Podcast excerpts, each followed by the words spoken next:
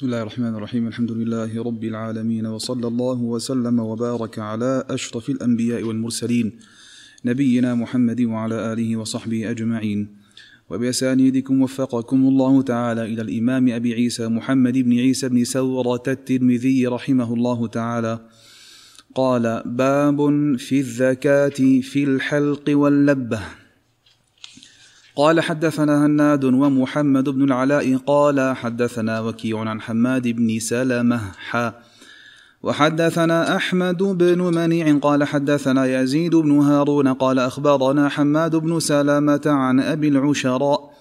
عن أبيه قال قلت يا رسول الله إم أما تكون الزكاة إلا في الحلق واللبة؟ قال لو طعنت في فخذها لأجزأ عنك. قال أحمد بن منيع قال يزيد بن هارون هذا في الضرورة. قال وفي الباب عن رافع بن خديج. وهذا حديث غريب لا نعرفه إلا من حديث حماد بن سلمة ولا نعرف لأبي العشراء عن أبيه غير هذا الحديث.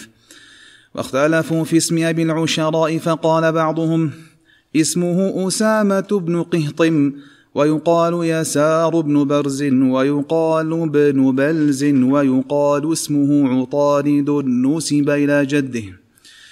قال باب في قتل الوزغ. قال حدثنا أبو كريب قال حدثنا وكيع عن سفيان عن سهيل بن أبي صالح عن أبيه.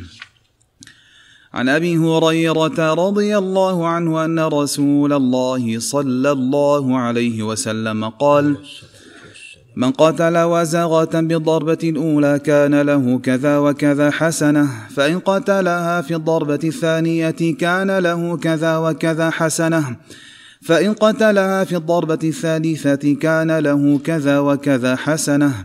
قال وفي الباب عن ابن مسعود وسعد وعائشة وأم شريك رضي الله عنهم وحديث أبي هريرة حديث حسن صحيح. نعم أحسنت.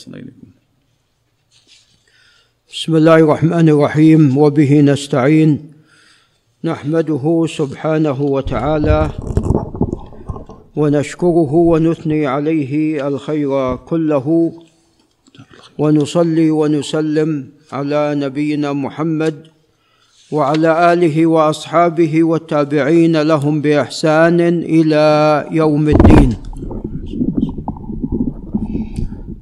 اما بعد فقال الإمام أبو عيسى الترمذي رحمه الله تعالى في كتابه الجامع. قال باب ما قطع من الحي فهو ميت. ما قطع من الحي أي الذبيحة الحية التي يراد ذبحها. فإذا قطع منها شيء قبل ذبحها فهذا الشيء حكمه حكم الميتة. فهو ميت يعني لا يجوز أكله لأن الميتة لا تؤكل. نعم. قال حدثنا محمد بن عبد الأعلى الصنعاني وهو ثقة جليل توفي عام خمسة وأربعين ومائتين وهو بصري. قال حدثنا سلمة بن رجاء. وسلمة بن رجاء هو التميمي أبو عبد الرحمن الكوفي. وسلمة بن رجاء مختلف فيه. قد تكلم فيه يحيى بن معين وتكلم فيه أيضا ابن عدي فقال إنه يروي ما لا يتابع عليه. فسلمه بن رجاء عليكم السلام فيه بعض الضعف. له ما يستنكر أو له ما يستغرب. وقد خرج له البخاري حديثا واحدا. قال حدثنا عبد الرحمن بن عبد الله بن دينار وهو القرشي العدوي مولاهم مولى عبد الله بن عمر وعبد الرحمن بن عبد الله بن دينار أيضا مختلف فيه. فتكلم فيه يحيى بن معين. فقال في حديثه ضعف عندي وتكلم فيه أيضا أبو حاتم الرازي فقال لين. وتكلم فيه أيضا ابن حبان وغيرهم ممن تكلم في عبد الرحمن بن عبد الله بن دينار. وقواه علي بن المديني فقال صدوق وقال أبو القاسم البغوي صالح الحديث. عليكم السلام. وقد روى عنه يحيى بن سعيد القطان وهو غالبا لا يروي إلا عن ثقة عنده. فهذا تقوية من يحيى بن سعيد لعبد الرحمن بن عبد الله بن دينار. وقد خرج له البخاري في كتابه الصحيح. وذكره ابن عدي في كتابه الكامل. وذكر له أحاديث. هذه الأحاديث قد ذكرها الذهبي في الميزان أو ذكر بعضها ذكر الذهبي ثلاثة أحاديث. الذهبي ذكر ثلاثة أحاديث. الحديث الأول حديث منكر. الحديث الأول حديث منكر. عليكم السلام. وقد أبرز بعض إسناده. عليكم السلام. الذهبي فقال عبد العظيم بن حبيب. عن عبد الرحمن بن عبد الله بن دينار. وعبد العظيم بن حبيب هذا لا أدري بالضبط من هو وهناك أكثر من شخص عبد العظيم بن حبيب ذكرهم بن حبان في الثقات. ويبدو أن يعني هؤلاء الذين ذكرهم فيهم جهالة. ولعل أبو فيصل يتأكد يراجع الكامل لابن عدي.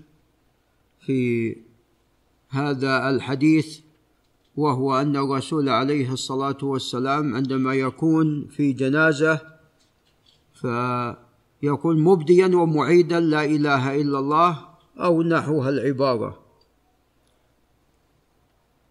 وذكر له حديثان آخران غير الحديث الأول ليس فيهما شيء من النكارة.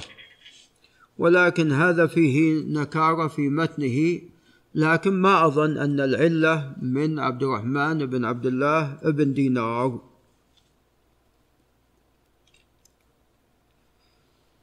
فالمهم والله أعلم أن عبد الرحمن بن عبد الله بن دينار له أوهام وله أشياء لا يتابع عليها وله بعض الأحاديث المستقيمة فكل حديث والله أعلم يعامل معاملة خاصة لوحده فينظر في القرائن. نعم والشواهد والمتابعات واستقامة المتن والإسناد ثم يحكم عليه بما يليق بحاله. وهذا الحديث الذي معنا مما أو ممن أخطأ فيه عبد الرحمن بن عبد الله بن دينار. نعم. وذلك أن الصواب فيه الإرسال وهو قد وصله. والله أعلم وسوف يأتي ذلك. قال حدثنا قال عفوا عن زيد بن أسلم وهو القرشي العدوي مولاهم وهو ثقة ثبت عالم. توفي عام ستة وثلاثين ومائة. وأبوه أسلم أيضا ثقة من كبار التابعين مولى عمر. وله أخ لا بأس به صدوق وله أولاد ثلاثة. أسامة وعبد الله وعبد الرحمن وقد ضعفهم جميعا يحيى بن معين وبالذات طبعا عبد الرحمن بن زيد بن أسلم صاحب التفسير. قال بن أسلم يعنون به عبد الرحمن بن زيد بن أسلم. عبد الرحمن واهي الحديث. نعم. وأخو زيد بن أسلم خالد بن أسلم لا بأس به صدوق ولعل أبو ناصر يتأكد خالد ولا عبد الله بن أسلم؟ عبد الله بن زيد بن أسلم هذا ولده فيه ضعف عليكم السلام. فتأكد واحد له أخ خالد أظن فهو وهو صدوق. شوف لم تجد خالد بن أسلم شوف عبد الله بن أسلم. قال عن عطاء بن يسار وهو الهلالي مولى ميمونة وهو ثقة فقيه. قال عن أبي واقد الليثي رضي الله عنه وأبو واقد اسمه الحارث بن عوف.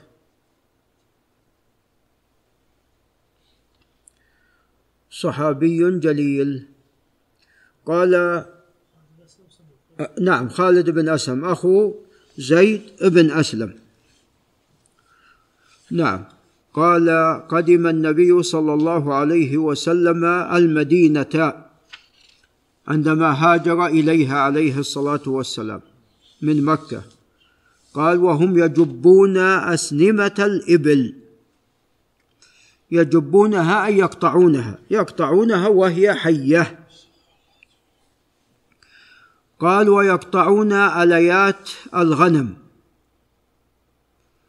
وهن أيضا أحياء. فيقطعون الألية ويجبون السنام ويأخذون هذا الشحم. فقال عليه الصلاة والسلام ما يقطع من البهيمة وهي حية. هذا الشرط.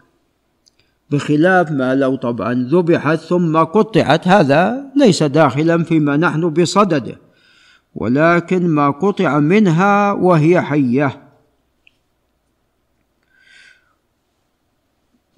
وبالذات هذا أيضا يكون في الصيد يعني قد يرمى الصيد فينقطع منه شيء ويبقى باقي الصيد ماذا؟ حيا. نعم. فليس فقط في ما ما استؤنس أو ما هو مستأنس بل حتى بل حتى قد يكون فيما هو متوحش بطبعه. فقال ما يقطع من البهيمة وهي حية فهي ميتة. ومعنى ذلك فهي ميتة أي لا يجوز أكلها. لا يجوز أكلها لأنها ميتة. نعم.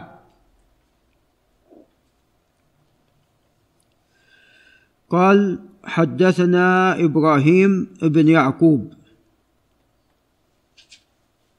وهو الدورقي ثقة. قال حدثنا أبو النضر. أحسنت. إبراهيم بن يعقوب نعم الجوزجاني وهو من كبار الحفاظ. من أهل الشام وهو من كبار الحفاظ أبو إسحاق. نعم وعندنا إبراهيم بن يعقوب الدورقي هو أيضا ثقة. نعم قال حدثنا أبو النضر وهو هاشم بن القاسم. أبو النضر البغدادي وهو ثقة ثبت توفي عام سبعة ومائتين قال عن عبد الرحمن بن عبد الله بن دينار نحوه. قال أبو عيسى هذا حديث حسن غريب لا نعرفه إلا من حديث زيد بن أسلم. نعم هذا الحديث قد رواه جمع عن زيد بن أسلم واختلفوا عليه. نعم والصواب أنه مرسل. فقد رواه معمر عن زيد بن أسلم فأرسله. رواه عبد الرزاق عن معمر عن زيد بن أسلم مرسلا. قال الحاكم رواه عليكم السلام رواه بن مهدي. الحاكم يقول رواه ابن مهدي. عن سليمان بن بلال عن زيد بن أسلم أيضا مرسلا. فمعمر وسليمان بن بلال قد أرسلاه عن زيد بن أسلم. ورواه البزار وغيره من طريق يحيى بن حسان عن سليمان بن بلال عن زيد بن أسلم عن عطاء بن يسار مرسلا. فهذا اختلاف على سليمان بن بلال ورواه عبد العزيز بن عبد الله الأويسي عن سليمان بن بلال عن زيد بن أسلم عن عطاء عن أبي سعيد الخدري موصولا. نعم. بدل عن أبي واقد الليثي جعل عن أبي سعيد الخدري وهذا خطأ. والصواب عن سليمان بن بلال هو الإرسال. كما رواه ابن مهدي. عليكم السلام. كما رواه ابن مهدي وهو أجل أو من أجل من رواه عن سليمان بن بلال. فالصواب أنه عن زيد بن أسلم مرسلا. هذا هو الصواب. وقد اختلف فيه اختلافا كثيرا كما تقدم في ذكر بعض هذا الاختلاف.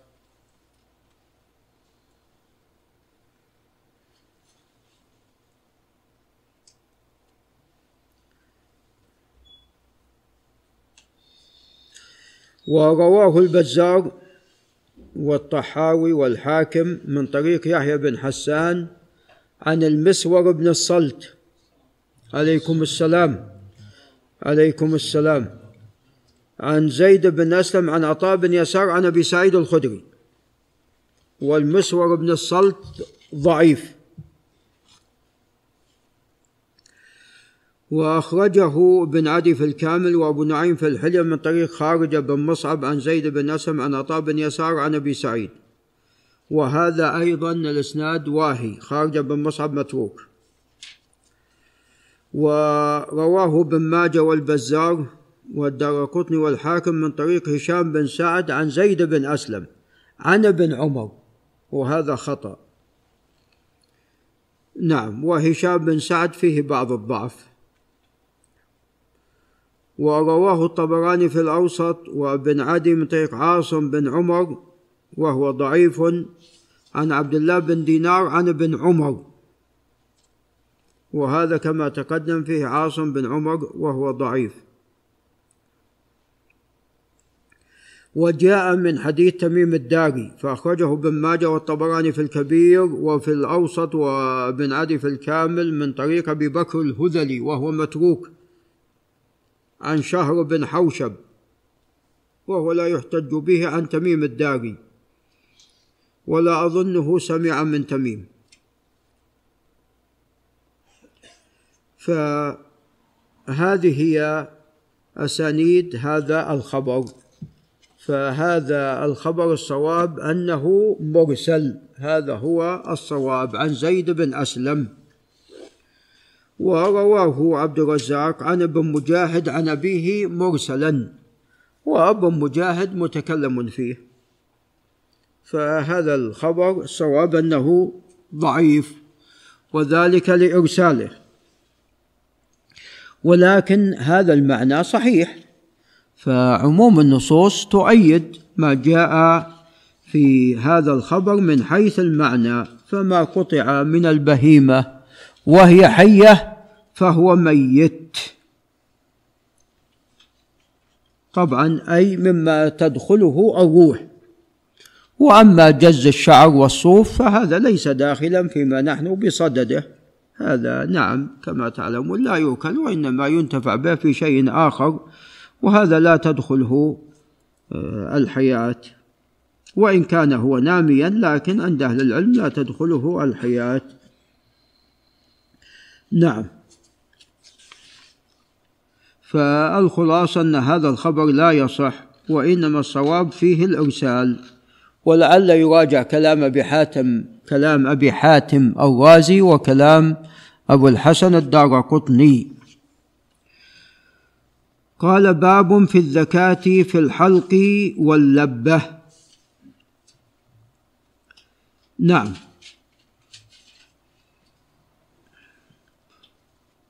وهل يعني الترمذي إن الزكاة لا تكون إلا في الحلق واللبة؟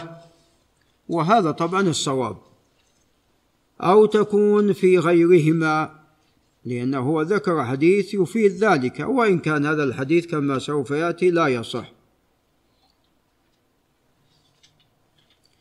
نعم.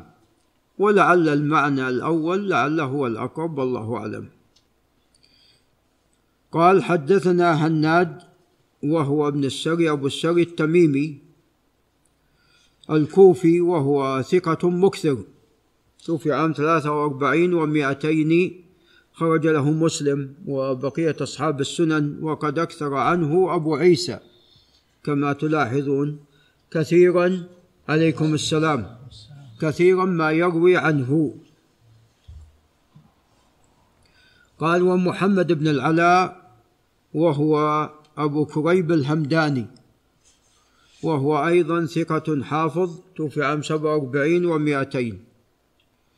قال حدثنا قال حدثنا وكيع هو ابن الجراح الرؤاسي أبو سفيان وهو إمام مشهور توفي عام سبعة وتسعين ومائة. قال عن حماد بن سلمة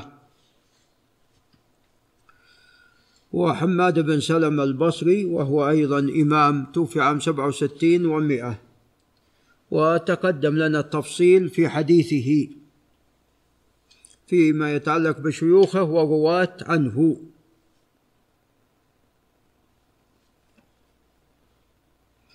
والتفريق بين من كتب عنه من النسخ وبين من كتب عنه من الأصناف. من النسخ يعني عند نسخة عن ثابت. كلها أحاديث عن ثابت اللي سمعها من ثابت. عنده نسخة عن حميد. عنده نسخة عن عمار مثلا من أبي عمار. عنده نسخة عن علي بن زيد بن جدعان. نعم. هذه النسخ. الأصناف هو صنف. ولذا ذكر أنه من أول أو من أقدم من صنف. فمصنف حماد مشهور يعزى إليه في بعض الأحيان. حماد نعم عندما صنف وقع في بعض الخطأ في نقله وقع في بعض الخطأ. فلذا كان حديثه من النسخ أقوى من حديثه من الأصناف. وجدت شيء للدارقطني أو ال... والصحيح حديث هشام بن سعد عن زيد بن أسلم. والله هذا يعني يعني هذا فيه نظر. لأن لا شك أن معمر وسليمان بن بلال أوثق من هشام بن سعد إلا كان هو يقصد شيء خاص. ولا زي ولا عفوا معمر أوثق من هشام بن سعد. وكذلك أيضا سليمان بن بلال قد تابعه. نعم. أنا أخشى ذكر ابن عمر خطأ. الصحيح الصحيح عن هشام بن سعد عن زيد بن أسلم مرسلا. نعم. المرسل أشبه يعني زيد عن عطاء. وفي كلام أبي زرعة الظاهر لعل الصواب كما تقدم عن زيد هشام بن سعد عن زيد بن أسلم مرسلا. لأن إذا قلنا عن ابن عمر زيد بن أسلم قد سمع من ابن عمر. فهذا نعم خطأ. الصواب نعم والله أعلم. هشام بن سعد عن زيد بن أسلم. وأما ذكر عطاء بن يسار في رواية سليمان بن بلال فالصواب والله أعلم رواية ابن مهدي. ابن مهدي رواه عن سليمان بن بلال عن زيد بن أسلم مرسلا. رواه عن سليمان بن بلال عن زيد بن أسلم مرسلا وهي التي توافق رواية معمر. فهذا هو الأصوب والله أعلم. زيد بن أسلم مرسلا. وممكن بالنسبة لكلام أبي زرعة ممكن أن يراجع نصب الراية للزيلعي. هو يتكلم على هذا الحديث وغيره من تلخيص الحبير لابن حجر وكذا لعلم ينقلون فالصواب فيه كما تقدم عن زيد بن أسلم مرسلا. هذا الصواب. قال طبعا ذكره الترمذي. الترمذي هنا طبعا كما تقدم لم يصححه وذكره في العلل الكبير ونقل عن البخاري. فقال أي الترمذي سألت محمدا فقلت أترى هذا الحديث محفوظ؟ قال نعم. قلت له عطاء أدرك أبا واقد الليثي فقال ينبغي أن يكون أدركه. عطاء بن يسار قديم. فالبخاري الآن هو يقول عن هذا الحديث محفوظ والصواب والله أعلم هو ما تقدم أنه مرسل هذا هو الصواب.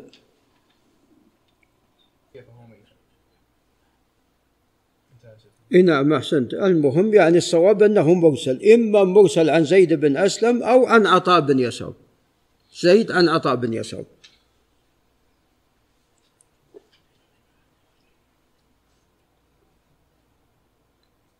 وعندي أنه مرسل عن زيد بن أسلم. نعم. قال وحدثنا أحمد بن منيع وهو البغوي الحافظ توفي عام 44 و200 قال حدثنا يزيد بن هارون وهو السلمي الواسطي وهو أيضا ثقة حافظ توفي عام ستة ومائتين قال أخبرنا حماد بن سلمة تقدم قال عن أبي العشراء الدارمي. أبو العشراء هذا هو أبو أبو العشراء الدارمي. وأبو العشراء هذا كما قال ابن حجر أعرابي مجهول. قال أعرابي مجهول لا يعرف. هو من أعراب تميم البصرة. نعم التقى به حماد روى عنه تفرد عنه حماد. تفرد برواية عنه حماد. عن أبيه وطبعا حديث منكر كما سوف يأتي. قال عن أبيه وأبوه أيضا مثل لا يعرف. قال قلت يا رسول الله أما تكون الزكاة إلا في الحلق واللبة؟ قال لو طعنت في فخذها لأجزأ عنك. هذا طبعا لا شك أن هذا أيضا مشكل. نعم. فبعض أهل العلم قال إنما يكون هذا في الضرورة والحديث ليس فيه ذكر الضرورة. طبعا هذا لو ثبت هذا الخبر. نعم قال الإمام أحمد هو عندي غلط ولا يعجبني ولا أذهب إليه إلا في موضع الضرورة. نعم إذا توحشت هذه الحيوانات التي كانت مستألفة من قبل وندت ولا يمكن ولا أمكن الإمساك بها وذبحها إلا باصطيادها. فهنا نعم ترمى رميا. هنا ترمى رميا كما يعني يرمى الصيد. فالزكاة لا تكون إلا في الحلق واللبة فيما هو مقدور عليه. وأما ما لم يكن مقدورا عليه فهذه نعم ترمى رميا وتعقر حيثما حصل هذا العقر. قال أحمد بن منيع قال يزيد بن هارون هذا في الضرورة. نعم. يعني لو ثبت هذا الخبر يعني لو ثبت هذا الخبر. قال وفي الباب عن رافع بن خديج في مصنف عبد الرزاق أن ناضحا تردى في بير بالمدينة في بئر في المدينة فذكي من قبل شاكلته يعني من جهة خاصرته. قال فأخذ منه عمر عشيرا بدرهم. نعم. وإسناده ظاهر إسناد القوة. قال وفي الباب عن رافع بن خديج هذا الذي عند عبد الرزاق. قال وقال أبو عيسى نرجع إلى حديث أبي العشراء الدارمي قال أبو عيسى هذا وهذا حديث غريب يعني ضعيف. لا نعرفه إلا من حديث حماد بن سلمة ولا نعرف لأبي العشراء عن أبيه غير هذا الحديث. واختلفوا في اسم أبي العشراء فقال بعضهم اسمه أسامة بن قهطم ويقال يسار بن برز ويقال بن بلز ويقال اسمه عطارد نسب إلى جده. نعم فهو غير معروف ولا أيضا والده. قال البخاري قال البخاري في حديثه واسمه في حديثه الذي رواه واسمه وسماعه من أبيه نظر. نعم يقول البخاري في حديثه واسمه سماعه. من أبيه نظر. فهذا الخبر خبر منكر سندا ومتنا. وهذا مثال على الغريب. غريب في الإسناد وغريب في المتن. أما غرابة الإسناد فلتفرد حماد بن سلمة. عن أبي العشرة وهو لا يعرف. نعم. وأبوه كذلك. لم تثبت له صحبة. وأما المتن فهو كما تقدم متن غريب لأنه مخالف لما ثبت فهو خبر غريب سندا ومتنا هو فهو منكر سندا ومتنا. نعم ولو ثبت يكون هذا في الضرورة في حالة الضرورة.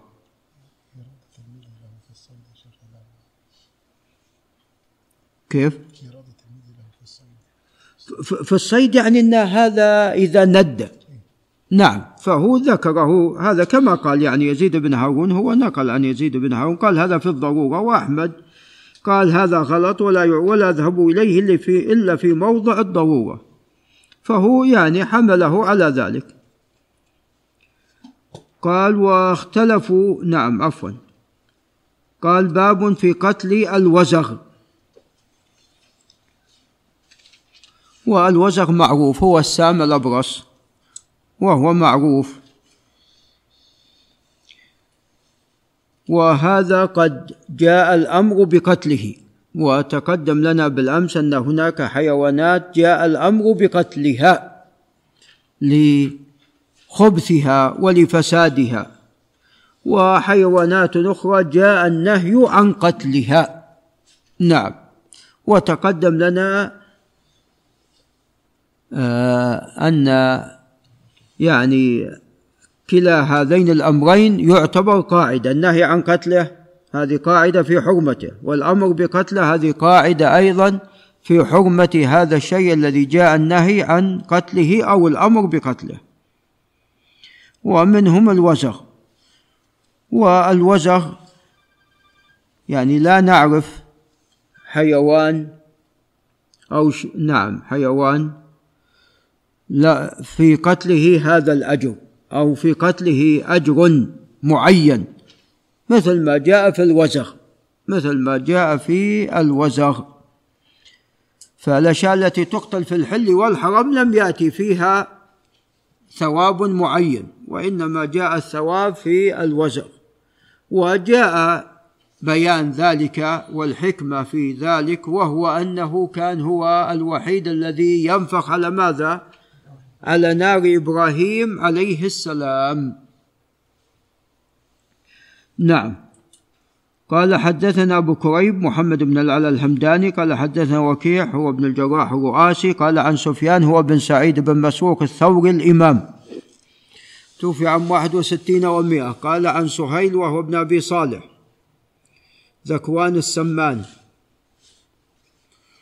وهو ثقة وبالذات في حديثه القديم.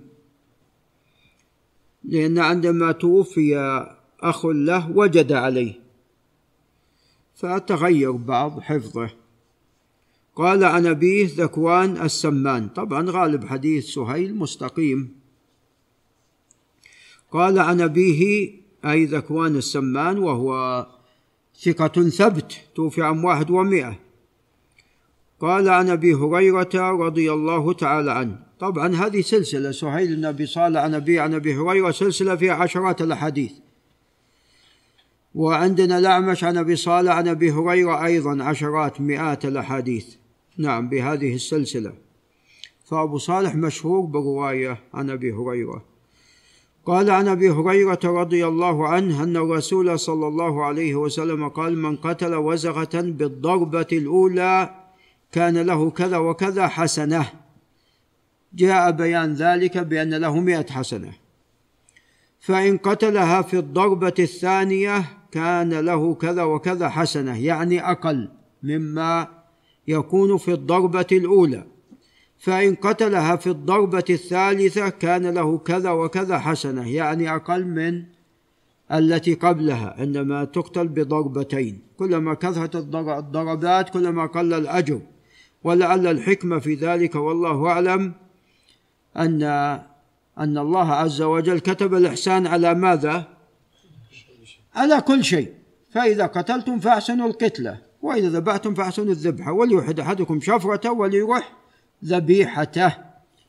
فكلما كان في إزهاق هذا الحيوان فيه يعني مبادرة وعدم تعذيب وعدم تشديد عليه كلما كان هذا أولى وأحسن. نعم. قال وفي الباب عن ابن مسعود وسعد وعائشة وأم شريك. أم شريك كان لها كان لها عصا. جعلتها لقتل ماذا؟ لقتل الأوزاغ. لقتل الأوزاغ. نعم. قال وحديث أبي هريرة حديث حسن صحيح. نعم هذا حديث صحيح. وقد خرجه الإمام مسلم في كتابه الصحيح. ولعل نقف عند هنا.